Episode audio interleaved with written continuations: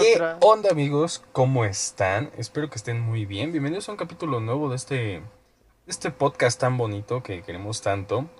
Hoy vamos a hablar de uno de, pues quizá de las cosas que más en común tenemos en gustos. La música. ¿Qué piensas en general de la música, Dan? Pues creo que cuando hablas con alguien que se dedica a eso, eh, pues es, es chistoso porque muchos la ven así como inspiración, como wow. Otros pues sí, casi casi se viajan y se meten ahí de lleno en la música, todo. Pero yo lo veo como un trabajo. Como un trabajo, obviamente un trabajo al que me gusta dedicarme. Pero al final de cuentas es un trabajo, entonces creo que es muy diferente mi percepción de la música. Sin embargo, obviamente como lo vuelvo a mencionar, yo trabajo en la música, entonces tengo que estar actualizado y estar escuchando constantemente mucho, eh, mucha música y no de un, de un solo tipo en general. Entonces, pues, sí, si es dar recomendaciones, creo que tengo bastantes el día de hoy. Ok, ¿qué piensas de, pues, este tan bonito género que es muy odiado por muchísimos, pero también amado por muchísimos más? El reggaetón. ¿Tú qué piensas que... Pues, ¿tú cómo lo ves? Ay, pues sinceramente creo que ya si nos vamos a comparar con años atrás, pues ya ahí va dando el salto, dando.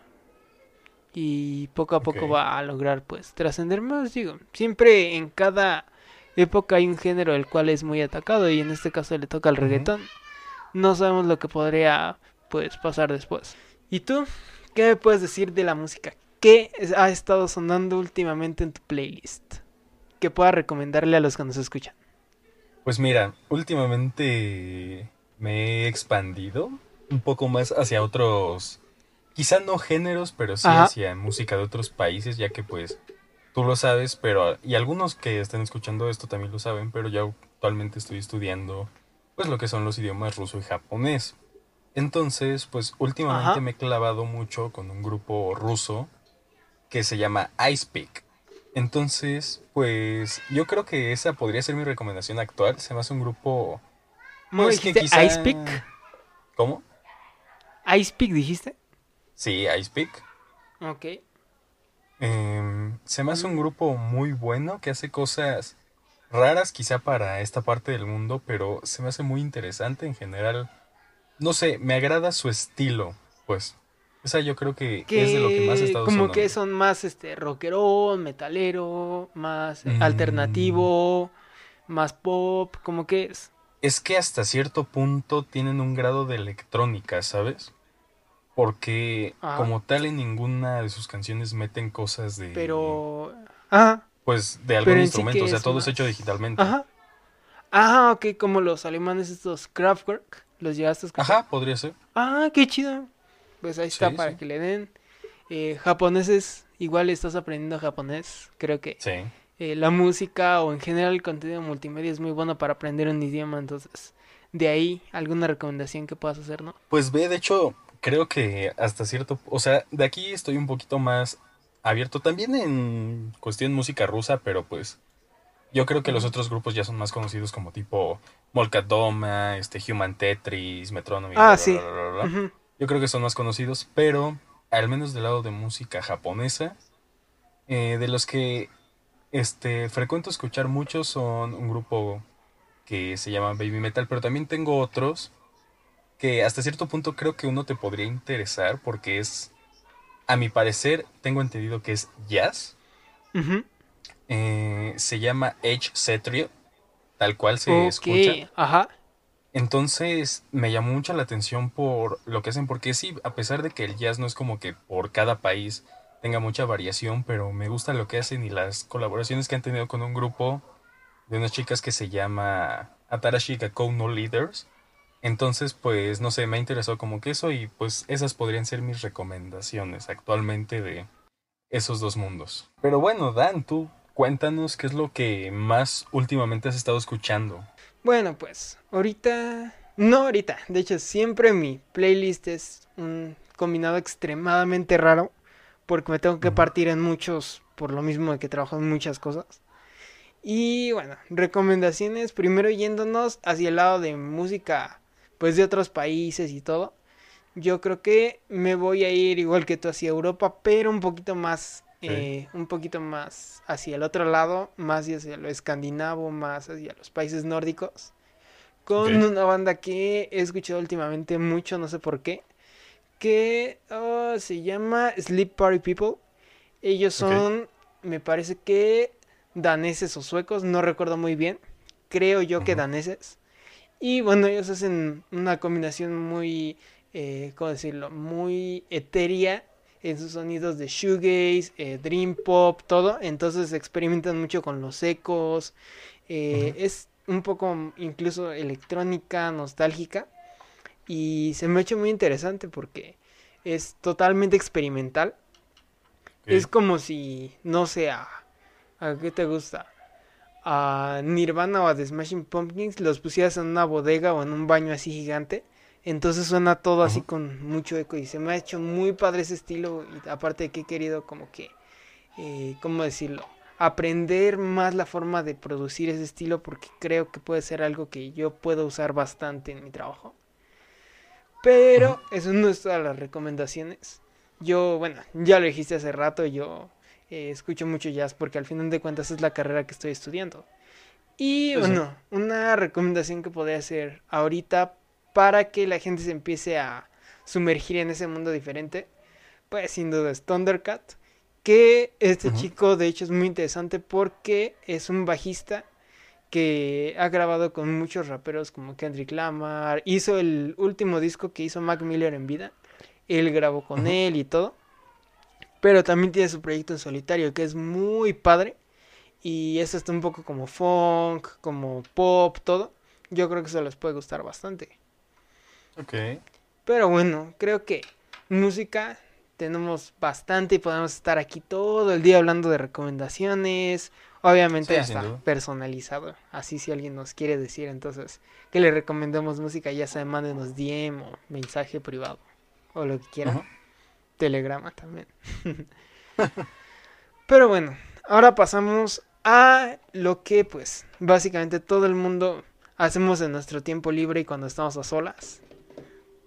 Y bueno, me refiero a estar en el Netflix, en la tele viendo alguna película, alguna serie. ¿Pensaste otra cosa? No, no, justo eso. Pero bueno, eh, ¿qué has estado viendo últimamente? Series, películas, todo. Ok.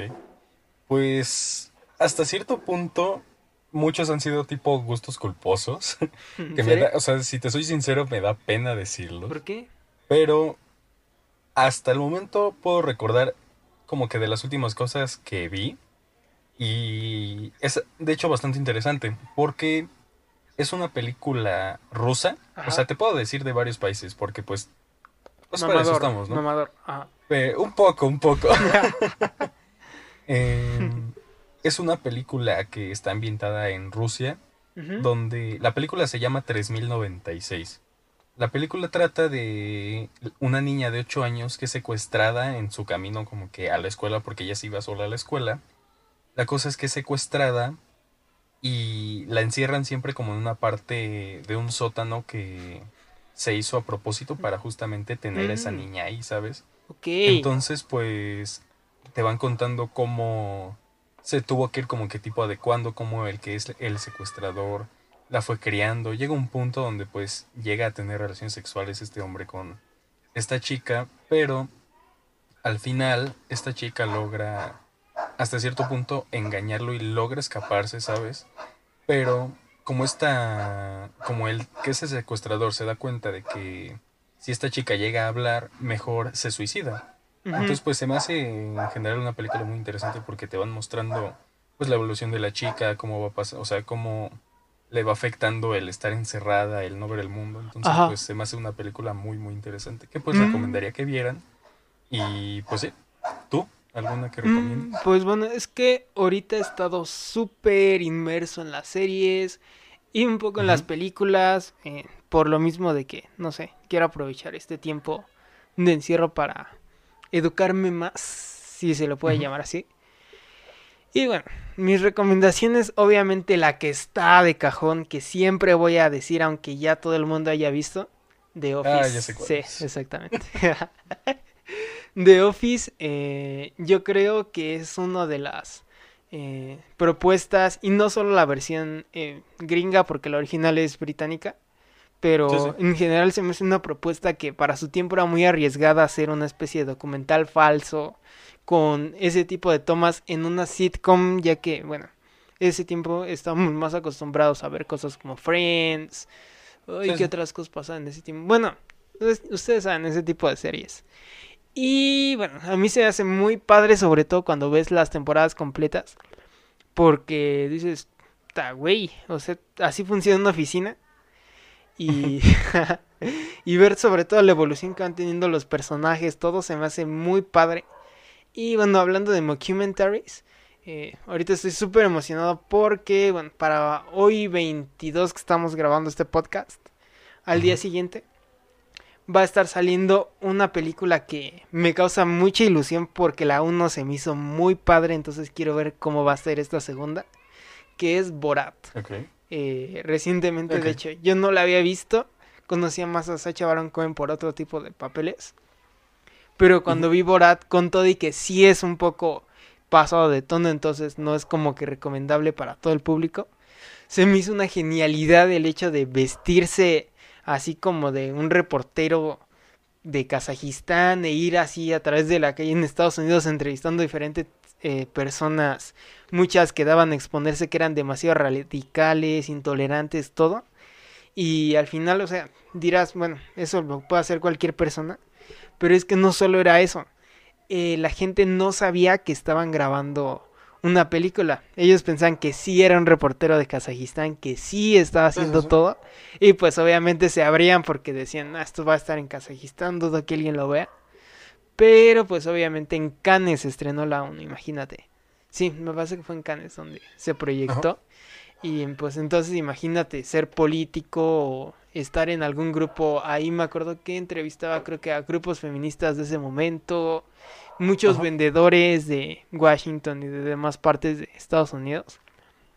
Y verte en pantalla grande cómo te exponen fue algo muy, eh, muy novedoso para su época y hoy en este 2020 con tanta inestabilidad política, con tanta crisis por la pandemia, todo, pues me puede hacer muy interesante verla. Pero, pues a ver, en unas horas estaremos dando el veredicto de esto.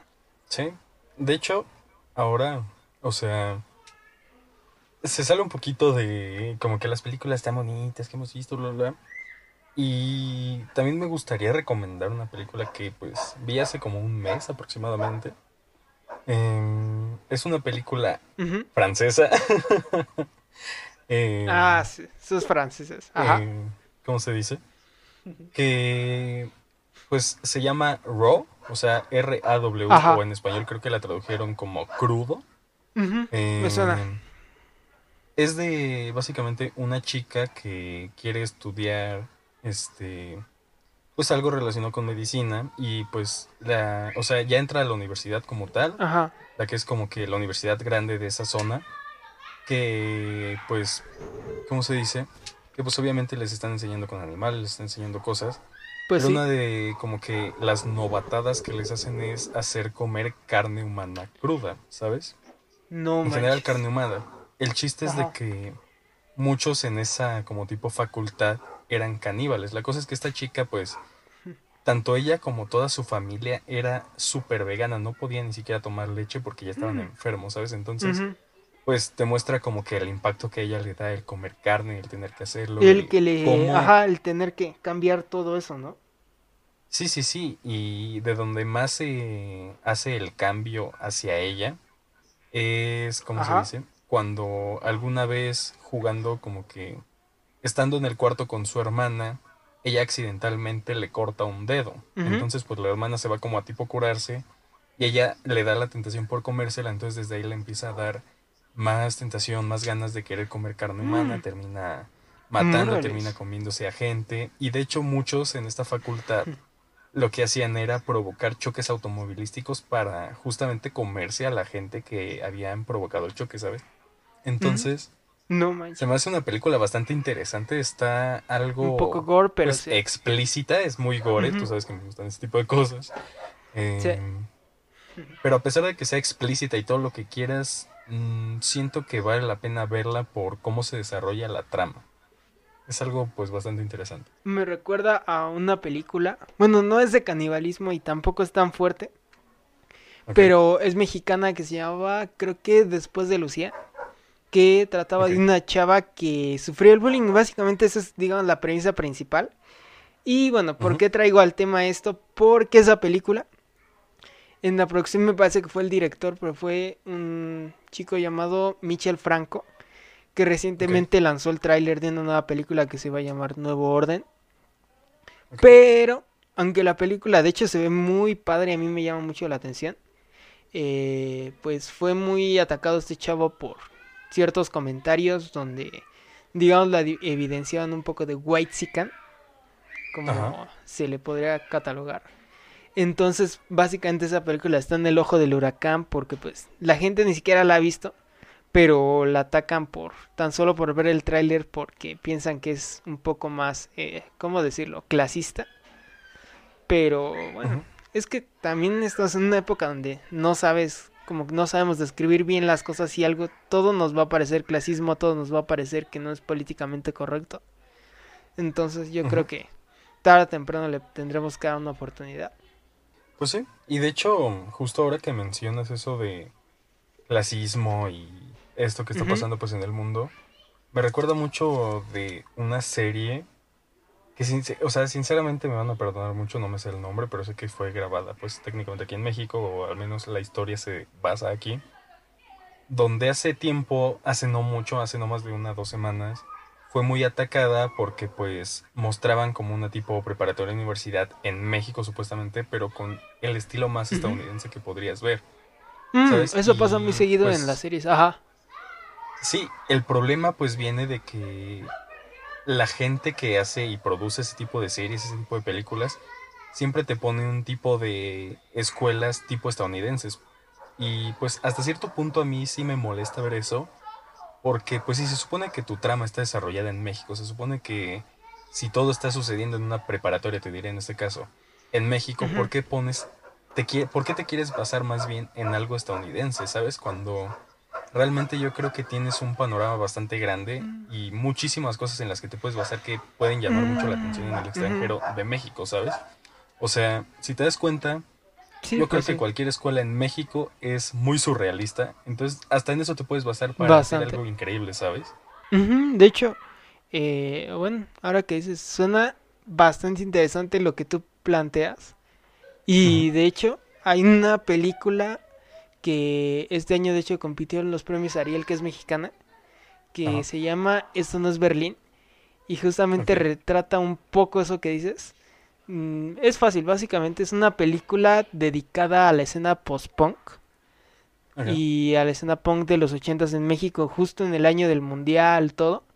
Entonces, pues, es muy interesante porque obviamente muestran la escuela, pero tratan de algún momento de replicar esa época y no solo de replicarla, sino de que también muestran cómo los personajes se ambientaban y cómo en su escuela los ven por pertenecer, digamos, a una cultura más underground. Entonces también, eso es algo muy eh, interesante como lo relatas. Y sí, pues... Pues de hecho, es como esta película que sacó, que es parte de Netflix, una muy buena a mi parecer. La de Ya no estoy aquí. El ah, cómo, De, pues muestra ajá, cómo relata una cultura del norte, ¿no? Sí, a fin de cuentas, lo que en algún punto quizá ahorita ya no está tan pues tan grande como en su momento lo fue, pero todo lo que fue alguna cultura urbana muy pues centralizada en el norte y cómo te muestran cómo los hasta cierto punto cómo se atacaban entre bandas, cómo tenían que hacer todos el crimen, todo, ¿no? Sí, sí, sí, a todo lo que mm, bastante pues simplemente el personaje principal lo que orilló tener que irse a Estados Unidos. Sí, totalmente, muy padre. Pero bueno amigos, se nos ha acabado el tiempo, pero no los temas, ya lo saben, así que los invitamos a continuar escuchándonos todos los lunes por la plataforma que más les guste, ya sea YouTube, Spotify, Apple Podcast, Google Podcast. Nos pueden, ya saben que siempre es a las 6 de la tarde, siempre puntuales. Nos pueden seguir en nuestro Instagram oficial, por ahí anda el Twitter también. Y pues todos, esto es todo de mi parte, les agradezco mucho. Dan. En las redes antes mencionadas, pues nos pueden encontrar como tardeando-podcast Eh, obviamente ya saben, nos ayuda mucho que den su corazoncito al capítulo, su like, que se suscriban, que nos sigan, todo eso, para que podamos ir creciendo más y más y más. El capítulo pasado, de hecho, nos gustó mucho la respuesta que tuvimos. Sí. Y bueno, nada más para recordarles que mi artículo nuevo en la revista de Más que Arte ya salió. Y así como también nuestro, digamos, podcast amigo también de la revista, el cual está siendo producido por mí. No estoy ahí hablando, pero también, pues, si quieren irle a dar una checada para que vean algunas de las novedades del arte. Y bueno, pues dirían los que se suben a las combis en el Estado de México, ya se la saben, banda. Yo soy Dan. Yo soy Moshi. Y, nos, vemos.